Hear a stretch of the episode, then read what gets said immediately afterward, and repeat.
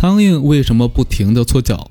苍蝇落在一个地方休息时，最爱做的事情就是让两个前腿互相蹭，这是在尝试摩擦生电，还是实在闲得无聊？